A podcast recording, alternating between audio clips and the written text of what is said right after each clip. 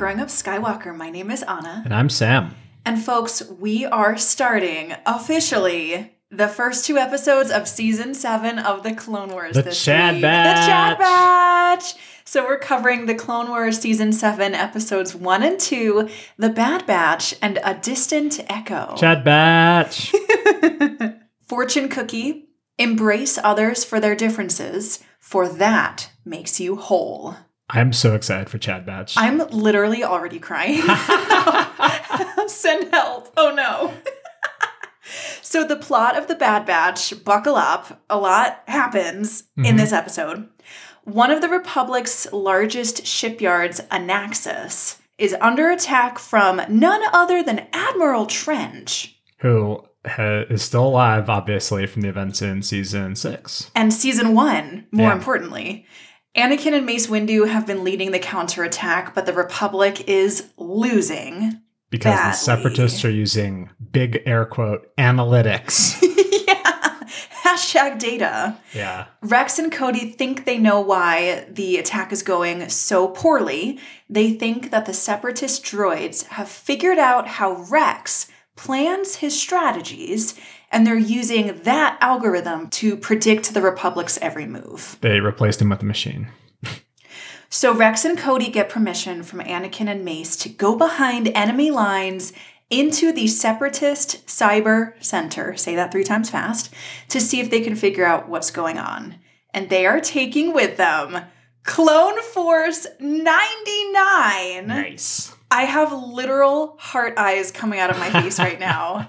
Quote unquote, they call themselves the Bad Batch. So to introduce the Bad Batch, their ship comes rampaging in onto the landing pad. It's this beautiful, cool ship. And then they all pile out and we get introductions to all of the Bad Batch. They come down the gangplank in black and red armor looking like trouble. so, Clone Force 99 is a bunch of quote unquote defective clones with desirable mutations. Mhm. They are the extra delicious wonky M&Ms from the M&M factory. The, the triple M&M. Cody and Rex brought Kix and Jesse with them for this mission from the Deserter Arc. And Con- then Congratulations on Jesse on his promotion to ARC Trooper as well. Yeah, Jesse, woohoo! And then we meet Hunter, Wrecker, Tech, and Crosshair. So Hunter is literally Solid Snake. He wears a red bandana. Everything about Bad Batch is like skull themed. So they have skulls and crossbones on everything. And Hunter has like a long mullet and a five o'clock shadow. He looks like he came straight out of an 80s guerrilla warfare movie. Fantastic. Wrecker is very tall and very swole. And very ham. He has the muscles. Tech is very smart, and Crosshair is very creepy. Uh yeah, you get to see a lot more of his stuff later. He's a freaky good shot. Yeah. Emphasis on freaky. Yeah. And he's got prematurely gray hair. And then Tech wears like glasses. Yeah, they're all very different looking. Yeah. So everybody hops into a shuttle. The separatists shoot them down before they can get to the cyber center. And when they get swarmed by battle droids, the Bad Batch goes ham. Uh, so importantly, in this crash, Cody gets hit or underneath the shuttle, and they're like, "Step aside." Wrecker just lifts up the shuttle, like an entire LAAT, one of those big gunships, so that Cody can get free. Then the droids are coming in, and they say, "We'll, we'll take the fight to them." Yeah, I want to talk about this fight in extraordinary detail later. Suffice to say, Hunter calls out Plan 82, Shockwave, and they just demolish the entire battalion. It's extremely cool. It is my favorite thing in the history of the entire universe. The so that's good. The Mhm. not so good news is that they twigged Admiral Trench onto their unorthodox methods and Cody was injured, so they have to leave him behind with Kix to get evac. Mhm. And when the remaining Bad Batch plus Rex takes one of the separatist outposts, they intercept a signal. There's a whole platoon of separatist droids headed their way. Trench radios the battle droids as the Bad Batch is converging on the cyber center to be like, an attack is coming. And they're like, an attack is coming? When? And then the attack comes and bam. Cuts off the interception as the droid gets shot in the head. The Bad Batch is picking them off like fish in a barrel. Phenomenal. They storm their way through the cyber center from the back to the front. Cody and Tech look through the main computer for the algorithm that the separatists might be using to predict the Republic's attacks. Mm-hmm. But it's not a program per se. It is a live feed coming from Skako Minor. Mhm. And when Tech asks who's on the other end of the feed, they get an answer CT1409 Echo. Because earlier on, Rex had pointed out that he thinks Echo might still be alive, but he wasn't willing to say that in front of the Jedi. Because Echo was the only one from his original crew who knew how Rex formulates battle plans, right? Yeah, So we thought Echo died back in the Citadel arc, way back. way back in season three, and then we get this bombshell. Mhm. So there's this huge sweeping orchestra piece playing. They're fighting their way out of the center. Crosshair swoops down to grab them all in a speeder. And we close the episode on Rex saying, That was Echo's number. He's alive. and Trench saying they figured out that there was a signal going to Skako Minor. This is very bad. And then we cut to season seven, episode two, A Distant Echo. So the search for truth begins with belief. Aw. Uh, Anakin is skeptical of this mission, but he's willing to to go for it. But first, he has to go on a call. He's like, "Hey Rex, I gotta do that secret thing," and Hunter's like, "I'll just wait in the car. This is fine." Rex is like, We don't have time for the thing. And Anakin's like, We definitely have time for the thing. The thing is, he goes into the barracks and phones Padme, who is visibly he yeah. Padme is visibly pregnant, by the way, and everyone kind of looks different. Padme looks a lot more like she does in Episode Three. Anakin's hair is much longer. Padme is prego my ego. Yes. And he, uh, Anakin's like, I think Rex is getting too emotionally involved in this mission. And Padme's like, now where did he learn that? It's actually so great. Meanwhile, Rex is outside watching guard when who should show up but Obi-Wan, who's like, uh, hey, where's Anakin? And Rex is like, he's inside spot checking my equipment. Anakin comes out, hands Rex's helmet, and is like, yep, everything's squared away. And Obi-Wan's like, say hi to Padme for me. Totally on to totally on to him. So they get aboard the ship, learn a little bit more about the Bad Batch, and they land on Skako Minor being traced by dragon riders. It's this cool, like blustery, mustard colored fog planet yeah. with a quote unquote primitive race of people called the Poltecs Mm-hmm. who worship dragons, which if I lived on a planet with dragons, I would also worship them. But speaking of worshiping dragons, they're attacked by dragon riders, and one of them picks up Anakin and runs off. Where Crosshair shows his utility, where he pulls out his sniper rifle, aims a grappling hook at the dragon from like 500 freaking yards, and hits it. And then Hunter's like, "See ya," and gets yeeted off behind the dragon. Just goes for a dragon back ride. The dragons are like trying to fling Hunter off, but he's able to run along the cliffs as he's getting dragged behind this dragon. So cool. They land at the Poltec city where Tech is able to start translating after they come in and very like aggressively disarm everyone with lasers. And now they're having a talk, and that talk involves hey, we're the Poltecs. They're they're these very long, lanky, skinny Very like. Avatar meets Yeah. Zygerian kind of vibes. Yeah, but they don't like the uh, Skakoans and the Separatists either, so they'll have some scouts lead them there. So they get to this enormous tower where we learn that uh, Wrecker's afraid of heights, and we we climb aboard the enormous tower in a stealth mission, which Wrecker's like, "Oh, I hate that," and immediately proceeds to beat up every single droid in the room. It was meant to be a stealth mission. They go in guns blazing. Rex and Anakin are like, ah, whatever. The signal that they're tracing, Tech is tracing the signal for Echo, is fading in and out, and Echo theorizes that it's only when Echo is actually communicating. So they split up to try to find it. Eventually, they all meet up in a room, and Tech and Rex start going into the room where Echo is hopefully, while the rest of them are fighting a defensive action. Spoiler alert, it was a trap. I mean, the whole thing's been a trap the whole time, but they get in there and they find the computer in this beautiful Art Deco steampunk room, and in the wall is a pod. They open up the pod, and they're like Neo in the Matrix, plugged in is Echo. Just a pale body falls out with cables all over. Like the arm looks wonky. Uh-huh. There's just little plugins all over. No memory of anything after the Citadel. and he's yeah, he's saying, "Get to the the shuttle. We have to leave the Citadel," and then roll credits. Well, first Rex cradles him and says, Just sit tight, Trooper, you're going home. Yeah. And that is the first half of the Bad Batch arc. So a lot has happened, and we've met some real charming characters. I love them I knew it. so I knew you would. much. They're they're they're they're my they're my Bad Batch. Yeah. They're mine now. Years now. They're mine. These are this is my Bad Batch. I'm literally obsessed with them. You can see why little light spoilers here. They had got their own spin-off show. They deserved nothing less. It's funny because I've watched the Bad Batch show more recently, and they were pretty hammed up in these episodes. The they're a little bit less hammy as they go on. See, they're- I they're love still- the ham. I mean, it's definitely still ham, but you're you're coming into who the characters are. Mm-hmm. Like in the very first episode, there's a few things where Wrecker is not afraid of heights, and then they're like, we should make him afraid of something. Mm, yeah, super fair, super fair. I'm gonna swear real quick. Cover your ears if you have little ones.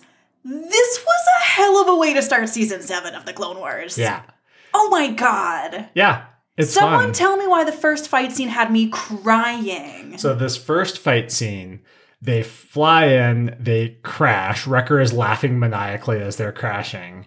Then and the crash is because these like spider droids, the little uh, four-legged ones with the dome heads, shoot down their ship, hit the cockpit. They land in this canyon, and the canyon has a crystal floor. And what we learn is that this Anaxis planet is a crystal planet. Like oh. because every other scene when like a tank is making its way through the woods, you hear the, the tinkling of shattering crystals from the trees. I did think that was a very beautiful detail. Mhm. It reminded me of the, and I have seen, you know, the sequel movies once, and it reminded me of the cool crystal salt foxes Yeah. from The Last Jedi. Yeah, a, a crystalline life form is such a fun thing to do that you can you can do with like CGI, but it's ludicrously expensive. But it's something that um, calls back to one of the original series Star Trek episodes when people are like, Mm. "What if there's non-carbon based life?" It's like, yeah, what if that'd be cool? And now it's like this is set dressing in a Clone Wars episode, which is very fun. But this first fight, they land and the LAAT is flipped and Cody's underneath it. So Wrecker flips it over and then he takes the door, and this is what shockwave formation is. Wrecker is holding one of those LAAT doors in front of them with the slats. Yeah, so they're side by side by side by side, Mm-hmm. and Wrecker is like lifting and dropping the door as their blockade as they just advance towards this entire platoon of droids. Tech is calling out coordinates. Hunter is throwing grenades in the air to those coordinates with like meter precision. And then Crosshair is like skeet shooting them out of the sky. which does like the maximum aerial burst on their drone popper grenades. So they're able to just get super close. Then when they start getting surrounded, Wrecker proceeds to live up to his name and he beats up a spider droid with this door he's carried the whole time. He just grabs it and he shoves it in its face and he just squishes it. Phenomenal. And then Hunter has this like electro knife and he just stabs it into the eye of the other spider droid. Yeah, yeah. They all have electro knives, although Hunter is a huge fan of using his uh, because he's just a, a sneaky guy like that. It's just you see like 50 droids marching on them and you're like, oh no. Oh, it's it's like a hundred. It's And like a whole freaking battalion. you look at your watch and it's been 17 seconds and it's like, where did they all go? They're gone. and Rex is like, I've I've seen like that many droids killed that fast when I had Anakin and Ahsoka and air support. Like that's a lot of droids in a hurry. It's. Wow. hmm I understand why people got so hype when these episodes rolled out after six years. There was like no slinking back for this show. They just came in guns blazing. Yeah. This was movie cinema quality TV. It's also a fun bit of fan service to have the Bad Batch be Clone Force 99 Oh my God. 99. If you don't think I started crying as soon as they said it, then you don't know me at all. Just the tears coming down my face. and even Rex was like, nice touch. I like that. Which is sort of a call out to the writers as well as to, you know, Oh yeah, it's like um when you're reading a novel and someone's like, "Oh, that was very clever," and you know it's the writer being like, "Yes, I am very clever." oh. oh.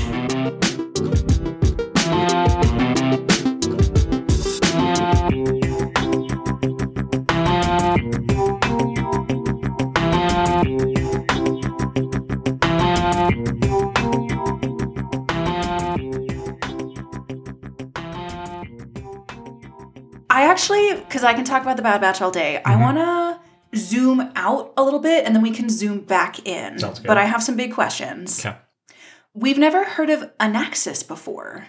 No. So, like, what is going on here? Why are we on Anaxis for this arc? It's one of the Outer Rim sieges, and the fact that it is, it seems relatively close to Skako Minor. I was actually doing some research into the Skako system, which I think is Mm. important. So, there are two Skako planets, Skako and Skako Minor. Mm-hmm. The Skakoans. Skako the Greater and Yeah. Skako the Minor. Yeah. Skako the Lesser and Skako the Not Lesser. uh, so, the Skakoans is the species that Wat Tambor is. Oh, okay. But Skako Minor is uh, got at least in this area of it the Poltecs. mm-hmm. Our cool Avatar folks. hmm And so it seems that the Skakoans live at the bottom of this methane planet.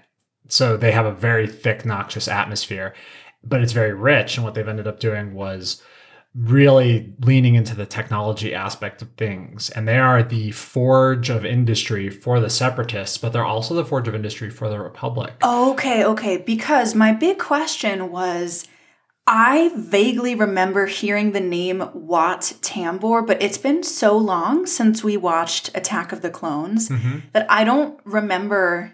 I don't remember who Wat Tambor is and, and what the Techno Union is doing. Okay, so we most recently saw Wat Tambor in uh, a cell, but before that, we saw him in the Siege of Ryloth. Oh, That episode where Mace Windu season and- one and finale. Two clone scouts proceed to beat up a fortress. Yeah, yeah, yeah. Because Mace is like, this is actually a co op mission. I need someone to hold this button while I beat up everyone. and free all the Twi'leks. Yeah. Mhm. So in that one, uh, Wat Tambor was going to be the emir of this planet and decided uh, because he got captured. But he, Wat Tambor, is convinced of the Techno Union's neutrality, Right, right. which is a key plot point when Trench is like, hey, a bunch of clones are showing up. He's like, but we're neutral. And he's like, I don't know if they actually have orders or not. Like, they might just be rogue clones, which in fact they are. So. Yeah, I felt like this was important ground to be covering because we're getting so perilously close to Revenge of the Sith. Yeah. And so I could not remember the link between the Techno Union and the Separatists, but I mm-hmm. could surmise that it was close because Wat Tambor and ostensibly the Techno Union are the ones who have Echo in this stasis pod. Yep. But there's a seamless transfer of information between Echo and Admiral Trench of the Separatists. Yeah. So the Techno Union provides military arms and armament for both sides, but they provide more for the separatists. And so I'd imagine that Anaxis is on the Outer Rim because this is the first canonical time that it's referred to as the Outer Rim sieges in the call between Anakin and Padme. Yeah. And so they're sieging down this planet, which is one of the major shipyards for the Republic. Presumably, it's operated by the Techno Union, and the Techno Union is playing both sides because they don't really care if their shipyard gets destroyed, honestly. It's a capital write off for them, you know? Because they're they're just in it for the money. It kind of reminds me of how the banking clan is also playing both sides Yep. between the separatists and the republic, loaning out to both of them. Yep. Okay, so it's the same with the Techno Union. It is. And yeah, the separatists is a movement of like all of the forces of capitalism versus all the forces of feudalism, but the forces of capitalism are also fueling both sides. and there's just I it, this reminds me that there's a lot of big bureaucracy in Star Wars. Yeah, surprisingly so. Because Yeah. it doesn't really seem like it, but I guess that's because the only interesting, the only worthwhile place to tell a story is the most interesting place, and none of that would be interesting to the audience of Star Wars because it's uh, it's it's a western, it's a samurai, it's all this stuff. I mean, we like talking about politics and economic theory, but not everybody does. I recognize this. It's fine. also, that's the kind of thing where you start to like make these assumptions and they fall apart under scrutiny. Whereas if you talk about very silly clones, right. you can right, do whatever right. you want with very silly. Clones. I'm just going to say, I think George Lucas and I have similar taste in Clone Wars episodes because I loved Padme's funding the war arc and Uh-huh. like. I'm always really into like let's go hang out with a banking clan, but yes, I also love clones and love the Bad Batch. Did you hear the shout out to Heavy? I did, indeed, I did.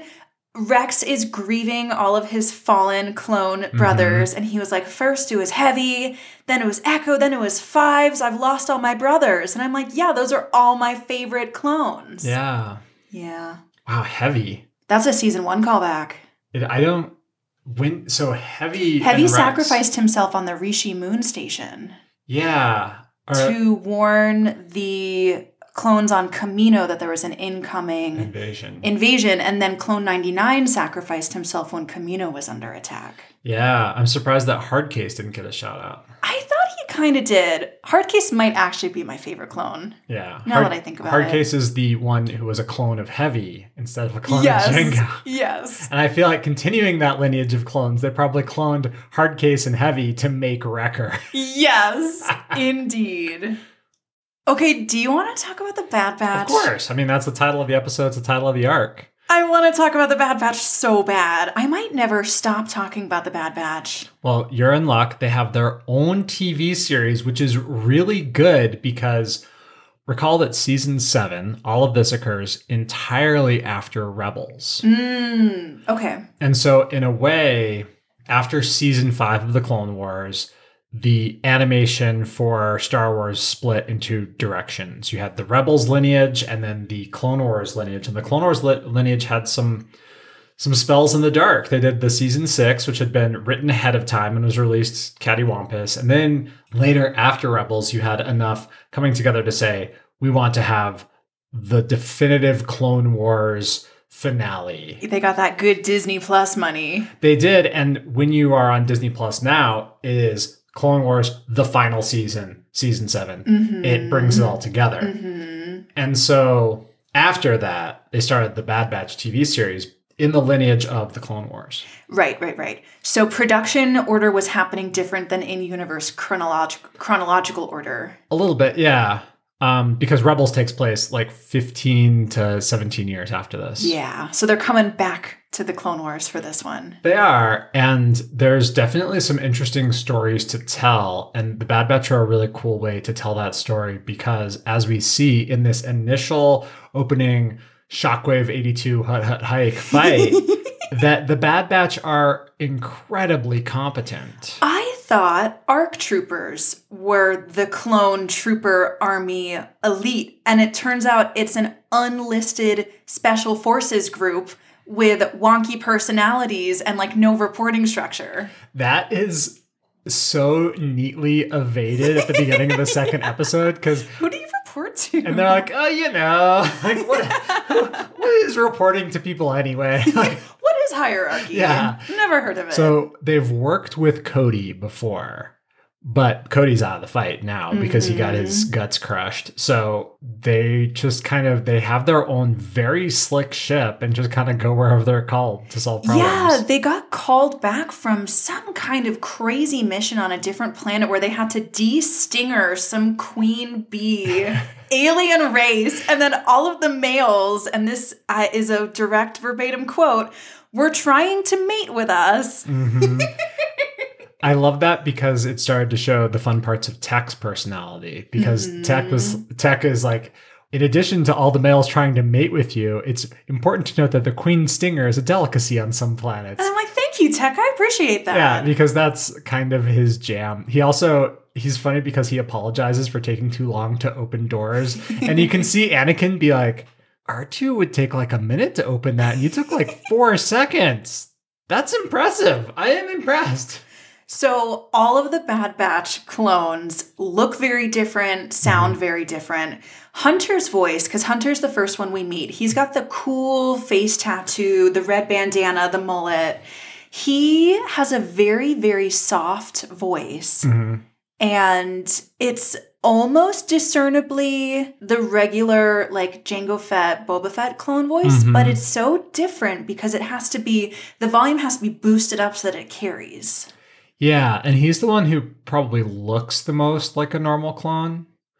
Maybe he's pretty lanky. He's he's skinnier, Yeah. but compared to Tech and Crosshair, who are much skinnier, he's got he's got the right jawline. Yeah. You know how everyone has like a formative movie star crush in their childhood Uh-huh. and how mine was Aragorn from Lord of the Rings? Yeah, yeah. I think if I was growing up in 2020, it would probably be Hunter. I'm not gonna lie. His thing does it for me. The uh the social media for Bad Batch on like Instagram, every every account and everything has occasional like thirst posts on which Bad Batch character because they're all so charming in their own way and they all represent really cool aspects of masculinity. I think. yeah. So Wrecker is enormous. He's got biceps like a bag of lemons. And he's fun. yeah, and he's blind in one eye. and he like he he's utterly fearless like he's he's tactically sound but he's like yeah we gotta go. And it's not because he wants to quit fighting. He's just like yeah like there's a mission on i understand there's a mission on His workout routine is he will like power lift a droid with one arm and Uh, like be eating a chicken leg with the other it's it's a gonk droid. And it's it's making gonk noises as he lifts it. Gonk gonk gonk. I missed that. Oh my god. and he just does that for fun Crosshair has, you know, the silver fox thing going on. He's also got a very soft voice, kind of like a Poncy British accent. Uh, yeah, slightly different accent, very menacing. He has a bullseye around one of his eyes. Mm, He's got like the crosshair tattoo. and he has a very narrow chin in comparison. Mm. And he's also always chewing on a toothpick. Yeah. And then Tech also has a very thin face and he's pretty skinny as well.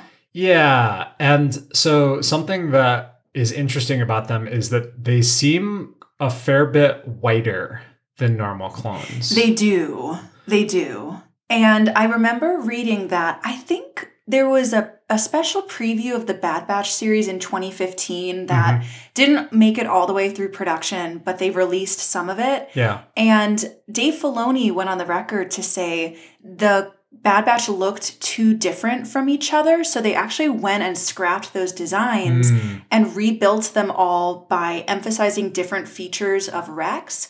But to me, they still look really different. Yeah, but they might have had even more different going on because you can still rec- they still seem like they would be brothers. They have I- the same eyes. they have the same eyes except for uh, poor Wrecker's missing one, Yeah, you know.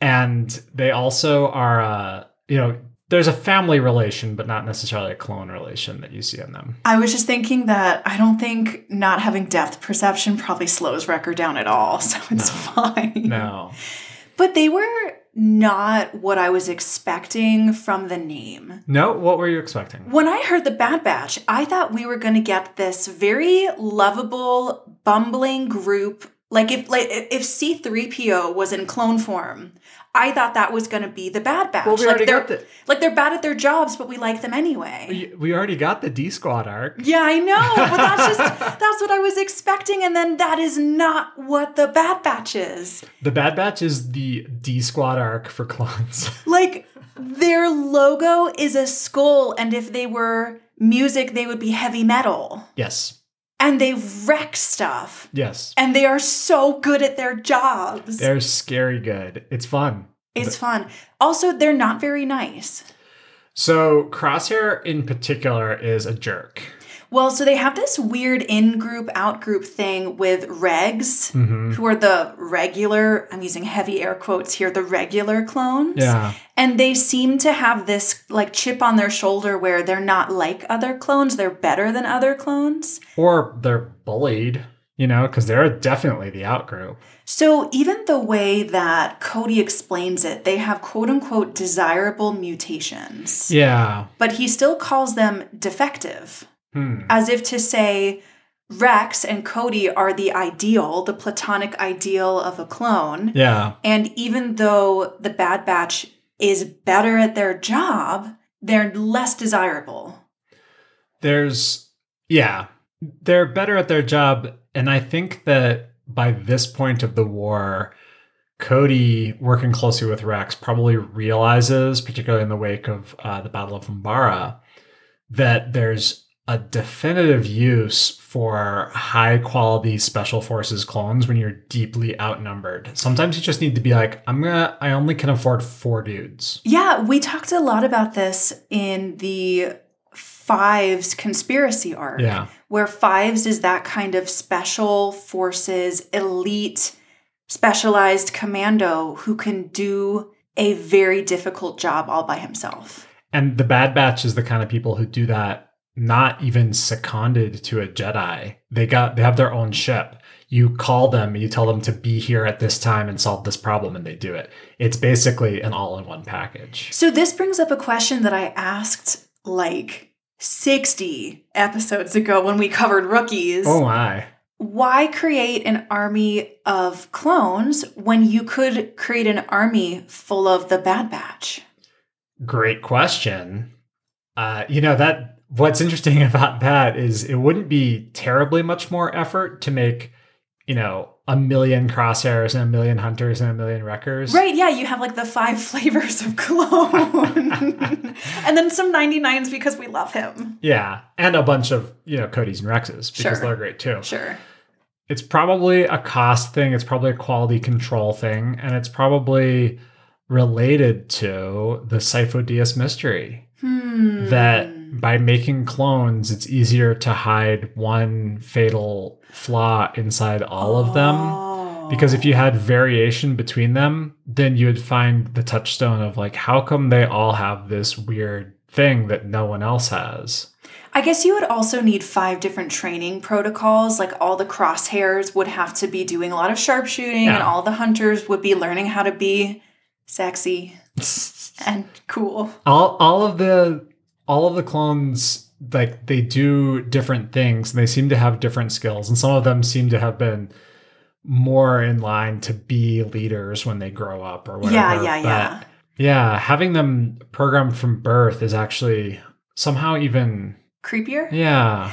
I was as I posed the question, I was thinking to myself, it is a way to genetically enforce hierarchy. Yeah. Where if all the hunters get the special sauce, you know, like you put your little hot sauce in the in the batch and they get mm-hmm. the leadership, then you're kind of dooming all of the wreckers and all of the techs to these inferior command or not command positions. yeah. So actually that probably is a horrifying way to structure an army to genetically impose inferiority and superiority on your Yeah, troops. Yeah, because what if you what if you're born in a wrecker body but you want to be a tech? you know? Oh, oh man, what if you're born as 99 and like you could be a general and no one lets you? What if you're born in a tech body and want to be a wrecker?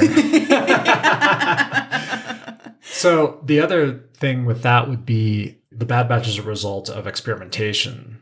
right. And so that experimentation probably had a lot of failures.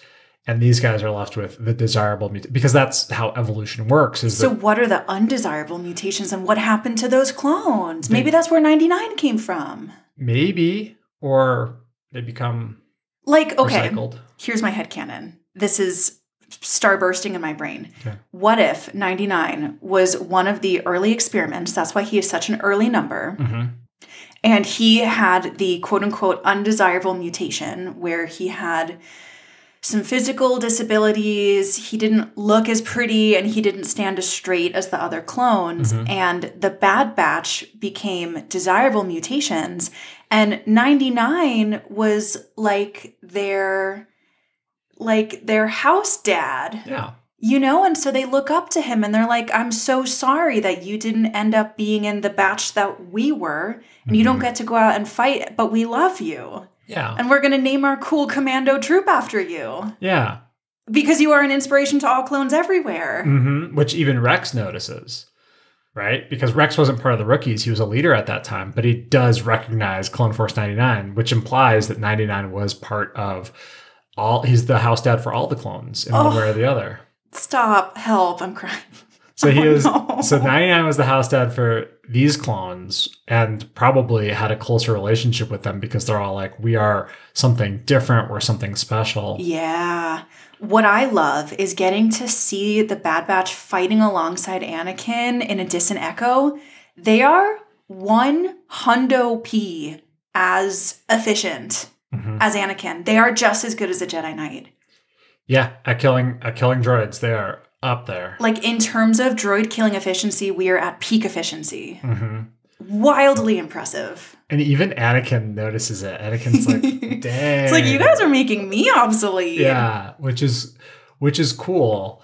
This whole mission is interesting because you don't ever actually clarify if it's like a legal mission or not because Obi-Wan is about to either give Anakin the go no go on the mission like from the council when Anakin pops out and says, All right, see you later. Time's a wasting. Obi-Wan's like, say hi to Padme for me. And they don't actually determine if Obi-Wan told Anakin if the mission's allowed or not. Totally, yeah. They just scooted off to do their thing. And then taking just Anakin and three ARC troopers, he's like, Yeah, we can do this. It'll be loud, but let's take the Bad Batch also. And now it's much more of a power scaling, but they're so clean and efficient, able to get so much done in such a hurry. Oh, they're the best. Mm-hmm. Well, we get a lot more of them. So Yes!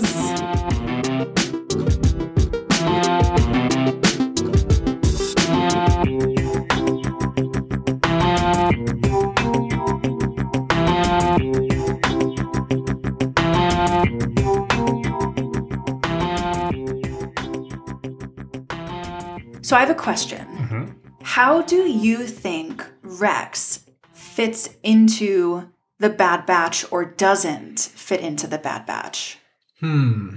So one of the things that happens that's there's there's because like we went over the plot for these episodes pretty quickly, and this is another episode like the Martez sisters episode where I feel like we maybe should have watched all four episodes. Maybe the first one one is super jam packed. The second one is a lot more leisurely in terms of plot. Yeah, and then it ends on a sharp cliffhanger.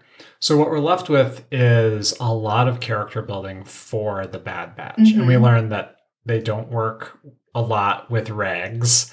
They don't probably because their tactics are very unconventional, and those unconventional tactics wouldn't allow them to play nice with others. And they have at least 82 distinct battle plans, which is a lot to train people on if you want to go work with them. Yeah.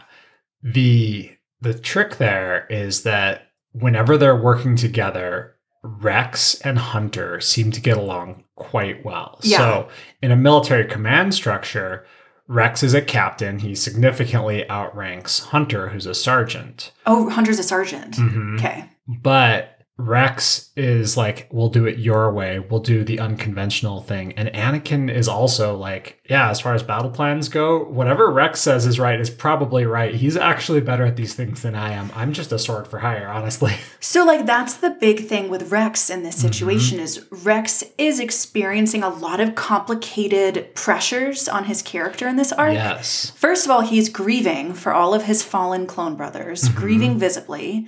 Second, he has a suspicion that one of his friends survived the Citadel arc, Mhm. which means he left a man behind. Yeah. And then, third of all, his most useful thing is how good he is at planning tactics. Yeah. And they're reading, the separatists are reading him like a book. Before he comes up with them. His yeah. most useful thing, his best thing about him is not able to happen for him. So Yeah. he's like, I have to defer to the Bad Batch because they they know my mind. Mm, so he's having like a crisis of confidence. Totally. Yeah, I see that.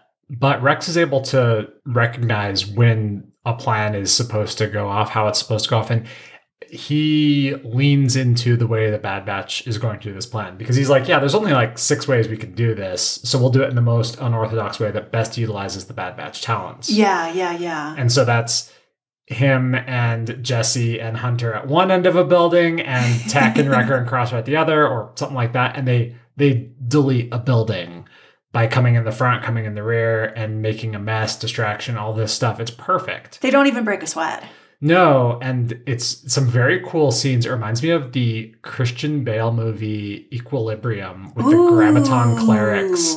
In that uh, Christian Bale, it's an action movie, and he learns this gun kata where he walks into a room and he shoots all the places where people are going to be. Whoa. So he does kung fu with his gun to like delete a room, and that's what these clones are doing in this scene.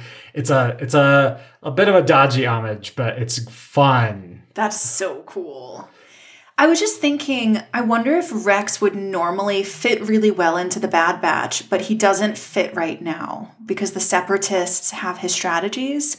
Or now he's in a really vulnerable place where he can defer to Hunter a little bit, and maybe they would have clashed. The other thing is that Rex is really good where he is. Yeah. As commander of the 501st under Anakin Skywalker, he is the tip of a spear that does big battles. Yeah. And he's not the kind of team he he probably hasn't run into the Bad Batch because if you're running a major massive siege working for like Obi-Wan's 212 and Obi-Wan's like I need some special forces but Anakin's on the other side of the galaxy. Mhm. Cody's like I'll take care of it and he calls up the Bad Batch.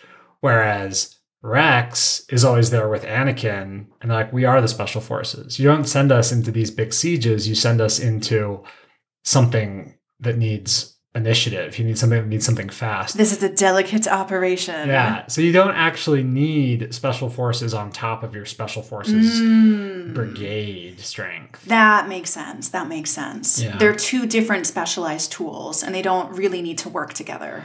Yeah, because the Bad Batch is like a smaller version of Anakin and Rex and the whole 501st. Yeah.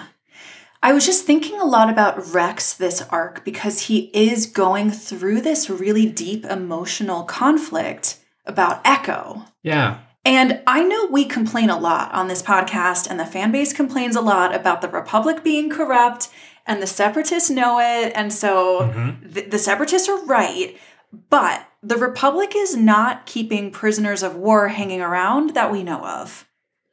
Yeah, well, they do have prisoners of war, but they're like Wat Tambor was a prisoner of war, as was Poggle. Oh, shoot. But they keep them around because they're they're high and they're always trying to take more prisoners of war, but they don't like lie about it, which is what Wat Tambor does. Well, and they're not keeping prisoners of war in stasis chambers hooked up to weird cyberpunk matrix style Yeah. cable systems. Yeah, they just keep them next to Ziro the Hutt, which is almost as bad. well, you know, it probably doesn't smell very good, but it's it's probably a lot more hygienic. Especially after Sy Snootles got to him.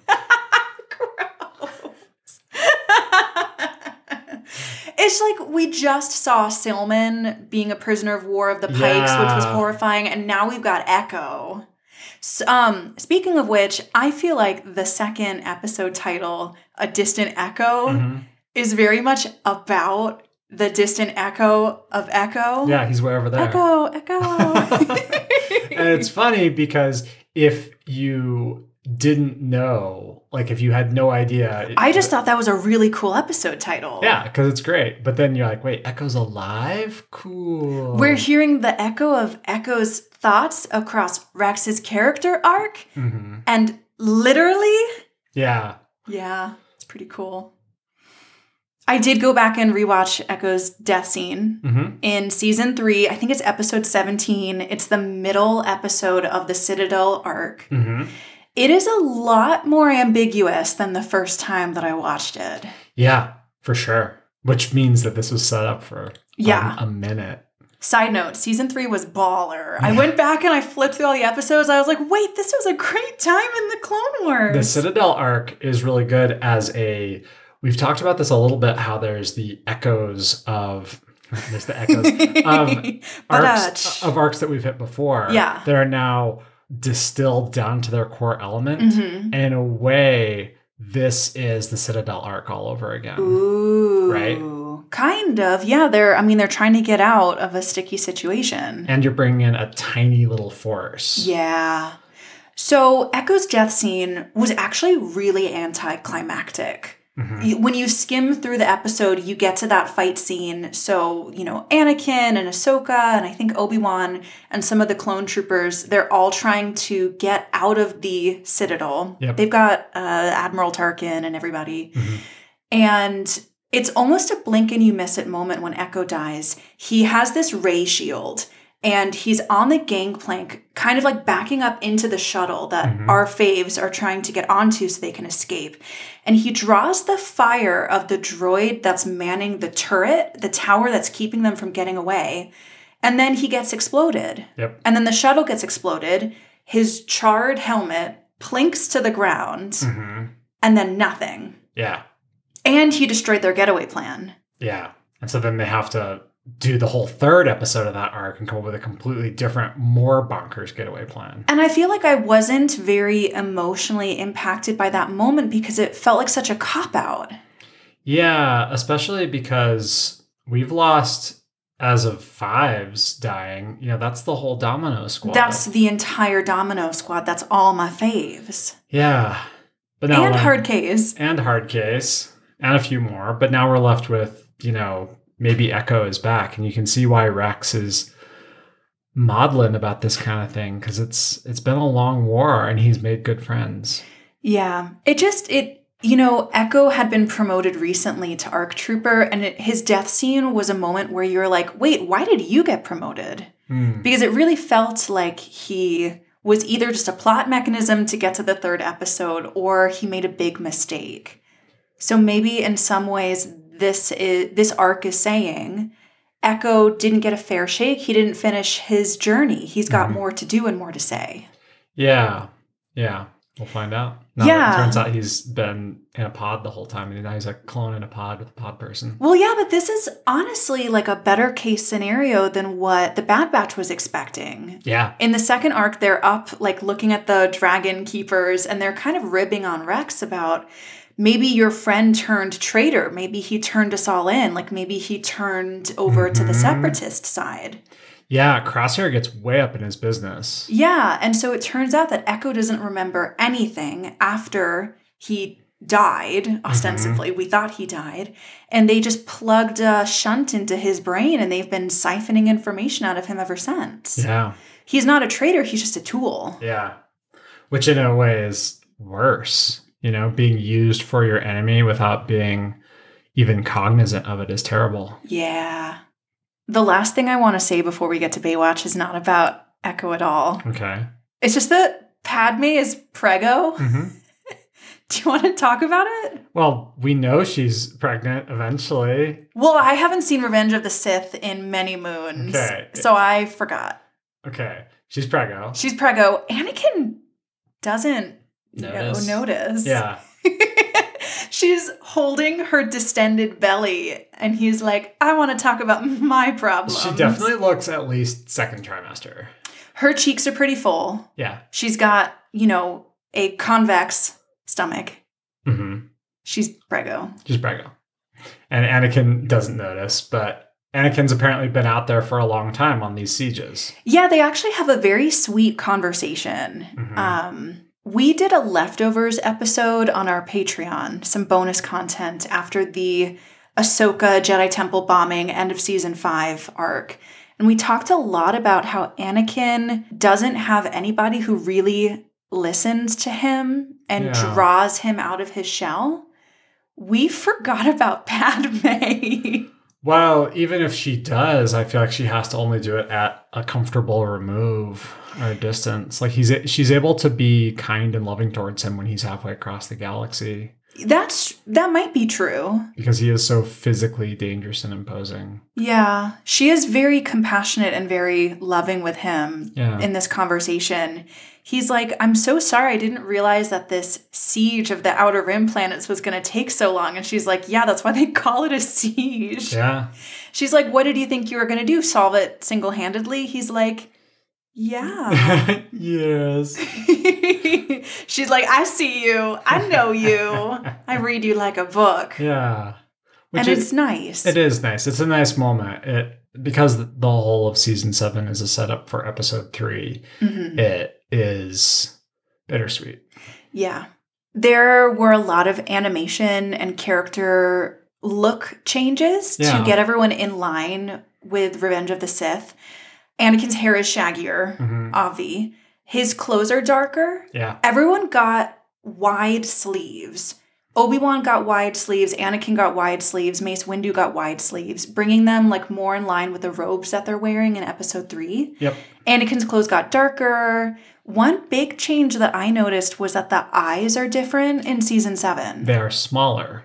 And Obi Wan had a lot of wrinkles. And he had a little bit of silver fox silvering Mhm. at the temple. Yeah, to make him look more like Ewan McGregor in, Yeah.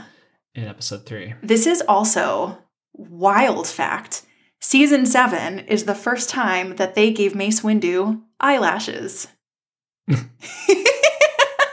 That is wild. It says it right there on the notes. huh. they just never did. I mean, the last time we spent a lot of time with Mace Windu, I guess, was actually with Jar Jar in season six. So that was relatively Mhm. recent. Quite recent. But maybe because he would have been the only person on that whole planet with eyelashes, they decided to not give it to him. I'm sure beautiful Queen Julia has luscious eyelashes and we just didn't notice. Possibly. Probably Jar Jar did, because he was all up in her business. Probably. Probably. Anyway, I did zoom in on all of the animators' notes and I read all of them, and there are some very cool little changes. So I, I thought those were neat. hmm I liked them. I love these episodes. Yeah.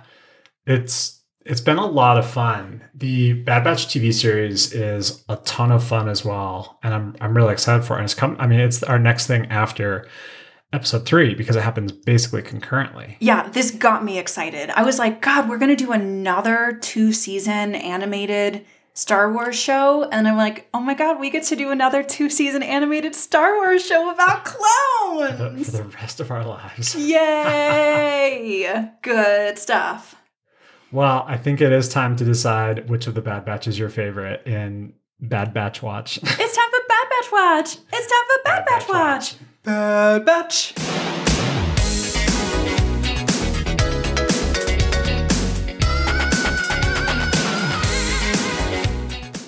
Of the Bad Batch. of the well, no, you start this time. if it's if it's of the Bad Batch, I gotta hear. Well, I was to say, of the Bad Batch, who's your goodest batch? My goodest batch of the Bad Batch.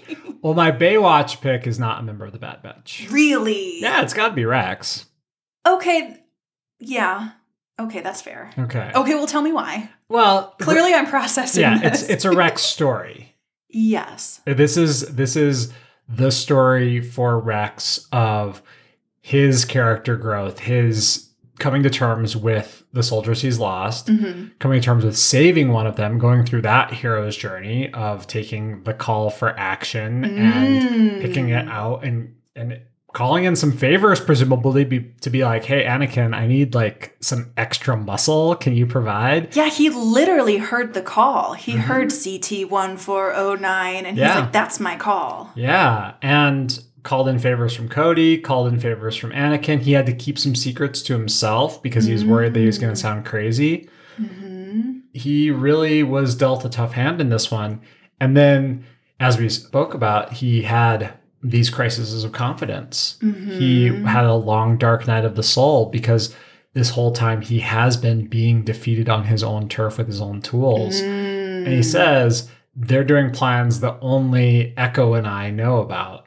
And so he has this confidence in Echo being alive. And that is what is bringing him to the end. And everyone else, all of the clones and Anakin, are trying to say that's not how it is. And he says, Yes, Echo is alive. I know it. And he, he gets the end and Echo's alive. Gosh, this is such an archetypal clone story. Like, this is what Fives went through, Yeah. right? When Fives had a big thing that he needed people to believe and they wouldn't Mhm. believe him. And Rex was one of the people who wouldn't believe him. Yeah. And now Rex is standing right where Fives stood. And he's Mhm. like, I know something in my heart, and I, whether I can get people to believe me or not, I need to make this happen. Yep. Wow, that's really beautiful. So it rhymes. It rhymes. So at least this arc is a Rex arc. This Okay. half of the arc. I'll give it to you. That's a good one. Out of the Bad Batch, who's your favorite Bad Batch and why is it Hunter? Oh my god. Stop reading me like a history book, Sam. It's embarrassing. no, my first instinct was actually to make it Clone 99 again. He didn't even. He's been dead for four seasons. He sacrificed himself to save Camino. He was the house dad. He's an inspiration to every clone everywhere. Okay, honorable mention. Honorable mention to Clone 99 because I have heart eyes for him, but okay, Sam. It was Hunter. You are correct. Why specifically Hunter? Because out of the Bad Batch, I think Wrecker is the most charming one. But Well, Wrecker's not charming to me. Okay. Maybe this is a gender differential. It's Hunter because Hunter is deeply tuned into himself. Hmm. We find out that he has these cool heightened senses. He can sense electromagnetic, you know, waves coming off of computers, which is actually very cool. And he breaks up most of the fights that are happening between Mhm. Rex and the Bad Batch. And he never doubts that he is their leader, and Yeah. he never doubts that he knows the right way forward. But he's kind to Rex. He listens to the reg. He includes Rex in his plans. Mhm. And he's willing to try Rex's strategy on when they're ringed around the cyber center. Hunter's like, How would you do it? Would you pick them off from tree line? And Rex is like, Yeah. And Hunter's like, Okay, we'll do that. And then Rex is like, No, I want to try it your way. Mhm. So he's not so stuck in his role as a leader that he can't be flexible and let someone else shine as well.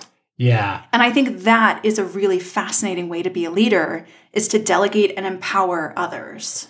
He is the sergeant. That is the role of a sergeant in a military thing. Often, like a platoon size thing would be run by a lieutenant and a sergeant. So the sergeant is the Mhm. non commissioned officer. So that's the highest ranking enlisted person. Mm, And then the lieutenant is a commissioned officer. And so the sergeant is pretty much at the height of their career at that point. Yeah. But they're also often older and more seasoned and wiser than the lieutenant. And so there's this relationship between the lieutenant as part of the large hierarchy. But when push comes to shove, everyone listens to the sergeant Mm. because the sergeant is the veteran of the battles. with the boots on the ground. Mhm. And that's what role Hunter takes.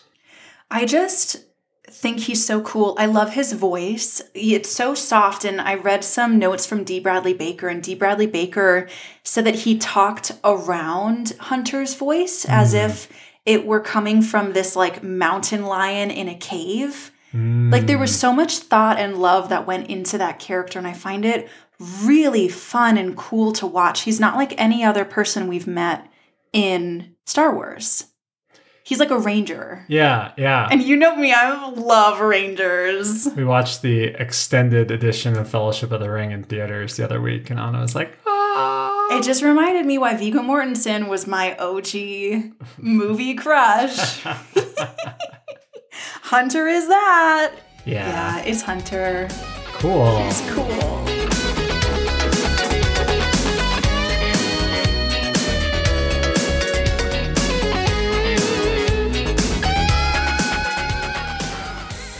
Having watched Bad Batch, the TV series, more recently than this arc, uh, I'm really happy in the direction their character growth goes. It's the industry has put a lot more effort into making interesting, complex, character driven animated stories as a result of the Clone Wars. Mm. And- What's great about season seven is it is those same fruits being harvested by the Clone Wars itself because the initial Clone Wars was the one that started it all off. And now, years later, we're coming into getting all of these wonderful things that have come and turning into a really cool story. And that's what we they, get. they finally got to benefit from all the work they did. Yeah. yeah. Amazing. Yeah. And I'm super excited. The end of this one is a hoot and a half. And then we're going to go into the Siege of Mandalore. And holy cannoli, that's going to, that makes me tear up every time I think of it. Wow. Yeah, I'm going to cry like a little baby. Okay, well, me too. Yeah. Twinsies. Yay. so next week, we are finishing the Chad Batch arc. Mhm. We are covering season seven, episodes three and four, on the wings of Keeradaks and Unfinished Business, Oh. which is also the name of my favorite Star Wars Outer Rim expansion, which is a great board game if you've never tried it. so the only Star Wars Outer Rim expansion. That doesn't mean it's not great. As always, you can find us on social media. We are Growing Up Skywalker on Facebook, Instagram, and Twitter. You can also find us at www.growingupskywalker.com. And if you want more Skywalker, you can become one of our patrons. Just check us out on Patreon, and monthly memberships to support us start at $3 a month. and send this to the ranger, soft spoken, sexy, smooth type in your life. Oh my God, and then send me their number. Hey! and we'll see you next Tuesday.